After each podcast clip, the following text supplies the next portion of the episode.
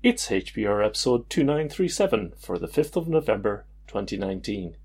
Today's show is entitled His Girl Friday, and it's part of the series Lord D's Film Review. It's hosted by Lost in Bronx, is 49 minutes long, carries a clean flag, and is licensed under a CC 0 license. The summary is Lost in Bronx reviews an old screwball comedy. For your information, the link given in the show itself is a bit outdated, so if you can go to the show notes, you'll find a link to a better copy of the movie. Enjoy. This episode of HPR is brought to you by archive.org. Support universal access to all knowledge by heading over to archive.org forward slash donate.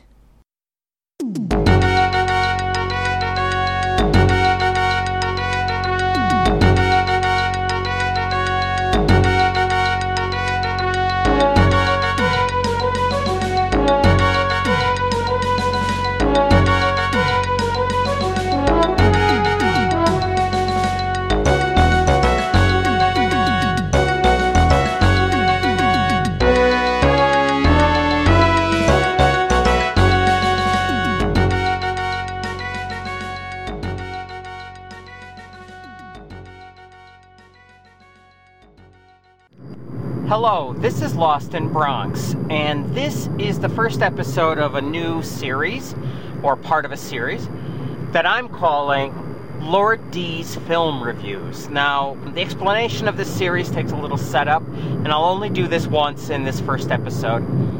But basically, Lord D uh, refers to Lord Drachenblut, who is a fairly well known member of this community who passed away a few years ago much respected, much loved. And he was kind of ubiquitous in the free software Linux scene and in this community specifically, HPR and Linux podcasting in general. But I didn't know him that way. He also did a podcast called 10 Buck Review, which basically he would buy these cheap little films from the bargain bin in the store that were $10 or less, and he would review them. And many of them were terrible films, even if they weren't B films per se. These were films that generally didn't do very well at the box office and got marked down and put out on DVD. And these were the sorts of movies that he would review. Well, I did a review for that podcast, a public domain film that I got off of archive.org and he was very gracious. He, he put it on the show, and it was very nice. It was very nice of him. So, this series is in memory of him because he was a great guy, and a lot of people miss him quite a bit. Probably a better memorial to Lord D would be something in the free software Linux vein, but as I say, I didn't really know him in that arena.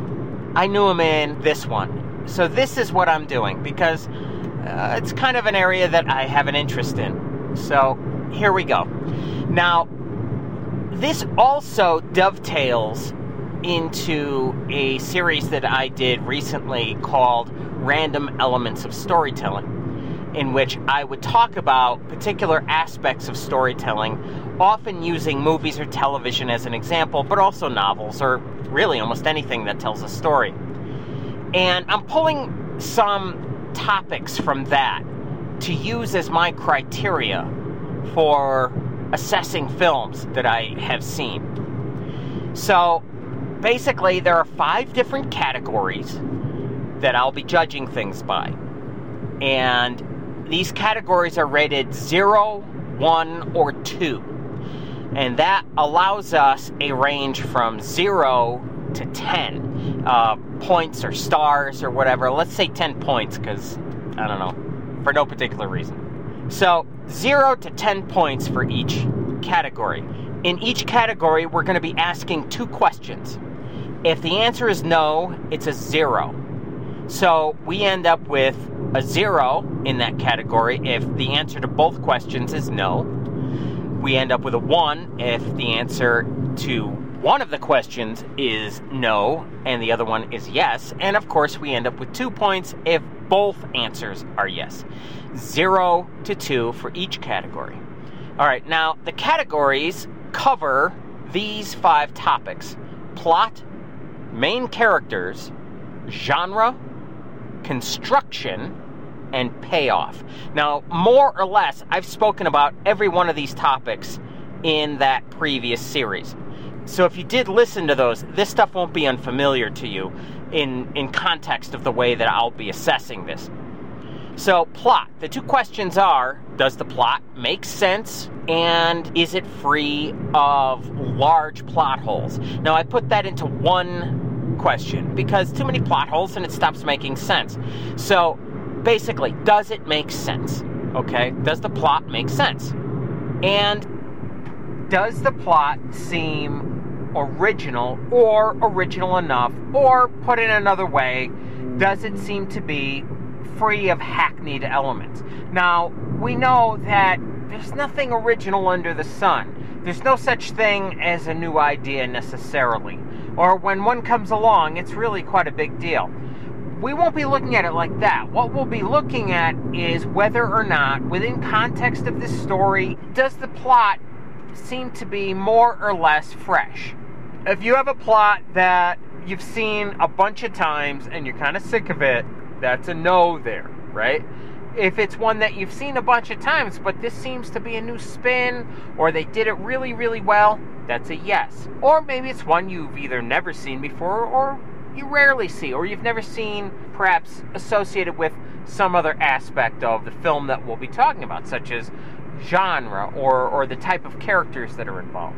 So the answer could be yes or no quite easily, just depending upon whether or not We've seen a lot of this recently and how well it was handled.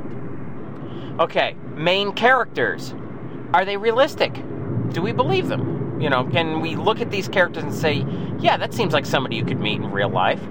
Or that seems like somebody who's perfect for this story. Because don't forget, if we're looking at a, a wacky comedy with over the top sorts of characters. You don't run into those people in real life necessarily, but they work beautifully for that particular story. So, realism is not real. We have to understand that distinction. Realism works in context of the story. So, that question, yes or no, but again, we'll be we'll be discussing it when we come across it. Also under main characters, do we care about them? These might be real characters, but if they're all either boring or unpleasant and we just don't care what happens to them, that's a fail. We're supposed to care what happens to these people. They don't have to be sympathetic, but they at the very least have to be interesting. If we don't get that, that's a fail. All right, next is genre. Now, under the genre category, we've got does this genre work well for the plot? Sometimes they're just sort of mashed in there. You have this story and it's mashed into a particular genre. Now, the genre might just be quote unquote drama. That's fine, that's valid. And we won't go much further with that unless the story is kind of not working under that distinction. All right, and the other question for genre is would another genre work better for this plot or this story or the story that we're trying to tell? So it is possible to have an adventure tale that maybe it's a western, but it probably would work better if it was just set in a modern city. It does happen. You do run into tales like that, movies like that. So, yes or no, does it work within that genre?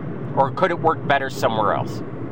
All right, the next category is construction. Now, construction is kind of a conflated term because I'm including the acting right? That's the first question. Is the acting good? Does the acting work? Are the are the actors doing their jobs well? Now, I have relegated this to a single question, whereas very often we're used to judging an entire film based on the performances. I'm more focused on story. Anyone who's heard me talk before knows that's really where my love is. I'm looking for a good story. So, yes, acting is represented in these reviews, but it is downgraded in importance. I'm less concerned about the acting, unless, of course, the acting's so bad it damages the film. But we'll reflect that with our, our point category. All right, that's the first question under construction. The second one you might be able to guess. It has to do with direction, it has to do with production values, it has to do with editing. All of that stuff, again, I'm downgrading the importance of it because I'm more focused on story. However, understand that editing is an integral part of storytelling when it comes to movies. It's possible that perhaps I shouldn't downgrade it so much to one half of one category, but you got to pick your battles, and that's where I'm putting that. So, those two categories acting and then production. And the final category is payoff. All right. The payoff, that was a whole topic in that previous series that I did. And basically, it's the ending of the film. Now, we're not necessarily talking about a twist ending. We're not talking about wrapping up a mystery story or anything like that. We're talking about what you're walking away with. So, the questions, the two questions under this category are Did the filmmakers accomplish what they seemed to set out to do when the film started? In other words, by the end of the film, do you think they did their job right? Did they pull it all off? This is an impression you're going to have by the end of the film. Did they pull off what they attempted to do? So you can have a B film that's schlocky, that's grindhouse, that's terrible, by most standards, and yet it can get a nice fat yes on that question because that's what they were attempting to do. And if they pulled it off, then they get a yes in that category.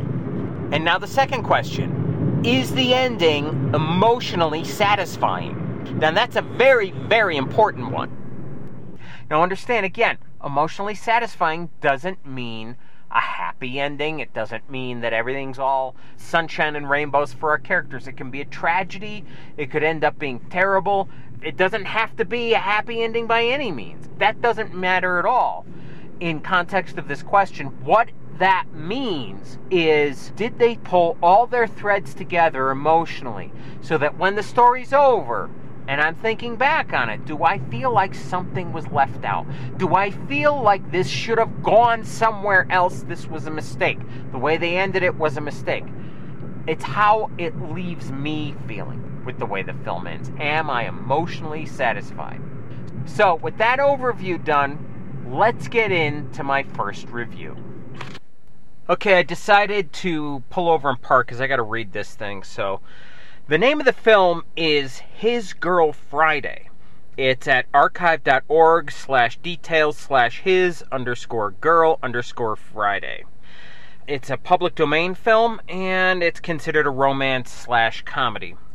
Here's the description from archive.org. Hilarious romantic comedy starring Cary Grant and Rosalind Russell Russell is a rough and tumble reporter looking to get out of the news racket by marrying and becoming a housewife after her divorce from newspaper publisher Grant. Just when she is about to leave town with her husband to be, the still lovesick Grant drafts her to cover one final breaking news sensation. Along with plenty of laughs and fast paced dialogue, this film provides a witty and cynical look at news business. There is a slight audio sync problem in the first couple minutes of the film. It is present on the source medium and is very brief. Now, that was right there on archive.org. I actually didn't notice this sync problem, but there was a reason for that, and I'll get to it later. It's a black and white film, and it is a sound film. It was directed by Howard Hawks. The runtime is 1 hour, 31 minutes, and 44 seconds, and the year it came out was 1940. Okay, we'll just jump right into this. First, plot. Does it make sense and or is it free of huge holes? Yes. Yeah, by and large it does make sense. Understanding that it is a screwball comedy. Nothing actually makes sense when you compare it to the real world, but within the context of the film itself, it actually does. There are tons and tons of plot holes and dangling things and stuff that isn't wrapped up and we just don't care. It's so fast paced, it just flies by and you don't think about it again. Okay, next question Is it original or does it seem to be? Frankly, the answer is no. I say no because when His Girl Friday came out, it was already a remake. Another film version of this had come out in the 30s. And It was based on a famous Broadway stage play called The Front Page. And again, I'll talk more about that later. There'd been several versions of it. Many people already knew about it by that point. And of course, since then, I'm looking at this with, you know, 2019 eyes, and I got to tell you, we've seen a lot of this again and again and again. It's very classic stuff. But even at that time, I don't think it was all that original to see this sort of crazy news story kind of stuff, even in a comedic sense. There were a lot of films made in the 30s that were like this. Many of them owed a lot to the front page, which had come out a little bit earlier. And I mean the stage play. But by this point, by 1940, a lot of people had seen this. So, there you go. All right, main characters. Are they realistic? Again, within context of this story, Yes, they are. In the real world, no, they wouldn't be. They're ridiculous. In the real world, they're over the top. They're just nonsensical, but within context of the film, yes, they absolutely are. Next question Do you care about them? Yes, I do. I found them funny. I found them charming. I found them attractive. They were interesting, too. The things they were doing was interesting. Their flaws were interesting. We wanted to know more about them. We wanted to see where this was going. So, yes, I did care about them. Okay, next category genre. Does it work for the plot? Yes. However, there are other ways it can be approached, all right? The next question, of course, is Is this the best genre for this tale? Now, I think it is. So that's a yes, all right? But it is not the only one that you could use. We have seen this sort of plot done it, thrillers and crime stories, right? Within this tale, at one point, Rosalind Russell's character comes in contact with this guy who is on death row and he's going to be executed, but he's escaped and he takes her hostage.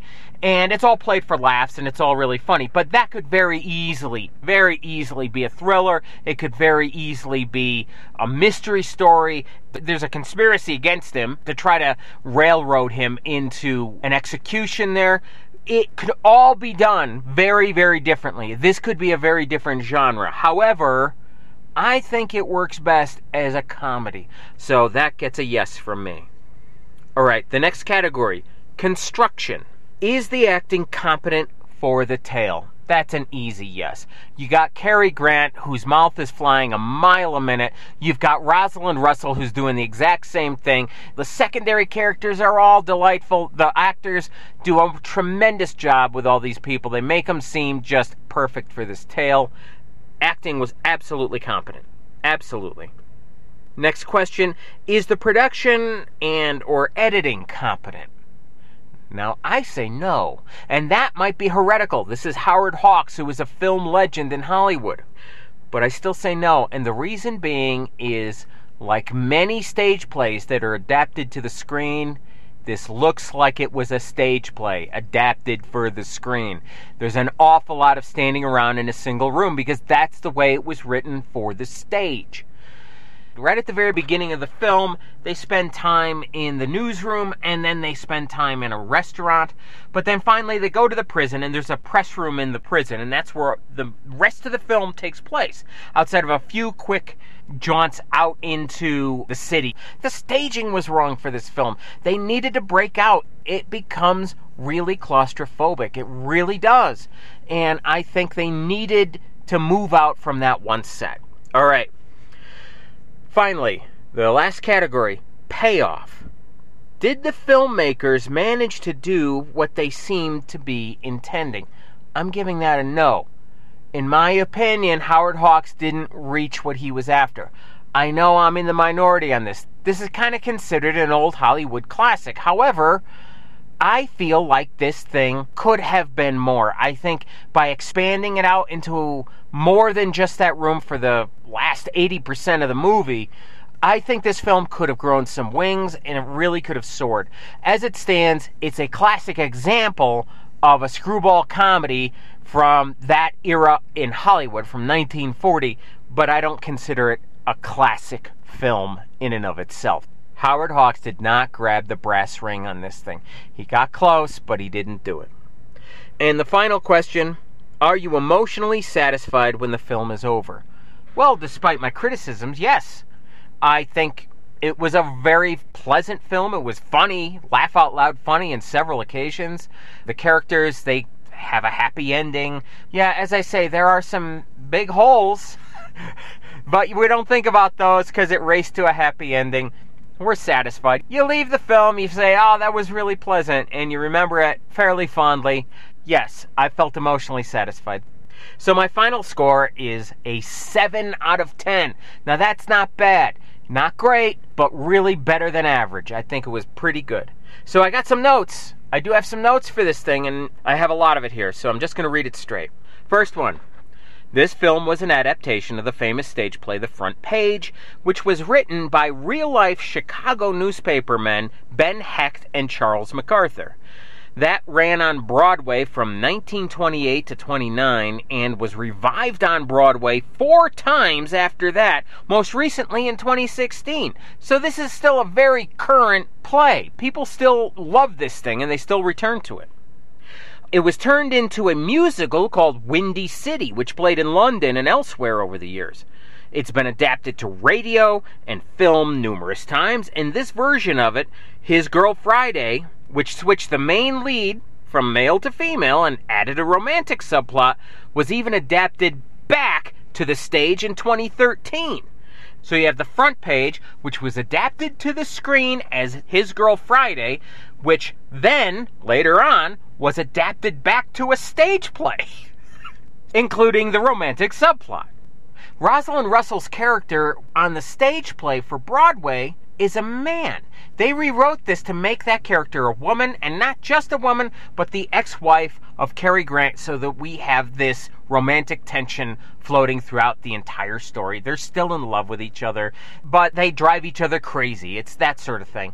And by changing that, they really do give more nuance to this tale. It isn't just a news story. It's also a romance. It's also a sweet tale about these two misfits who really can't do anything but dig up dirt and report on stories. That's what they're best at.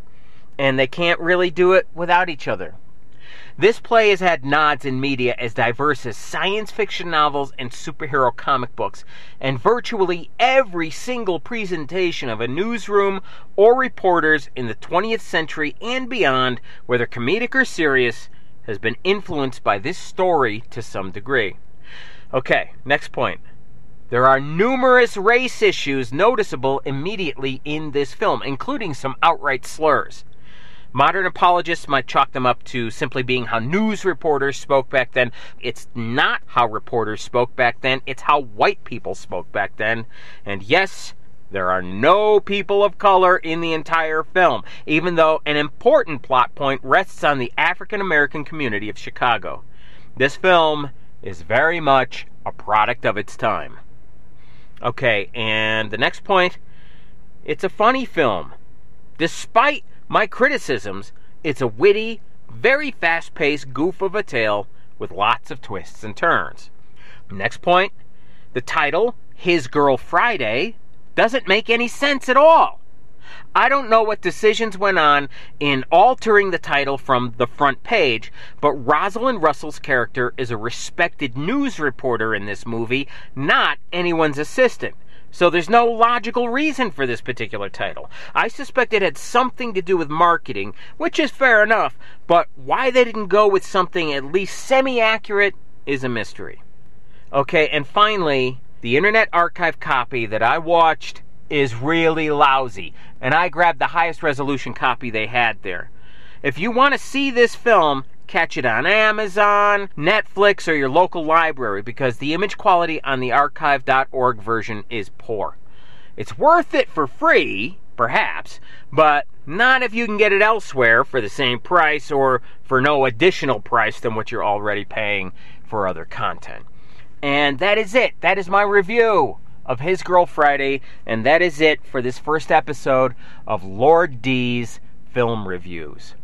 This has been Lost in Bronx. Thank you for listening. Take care.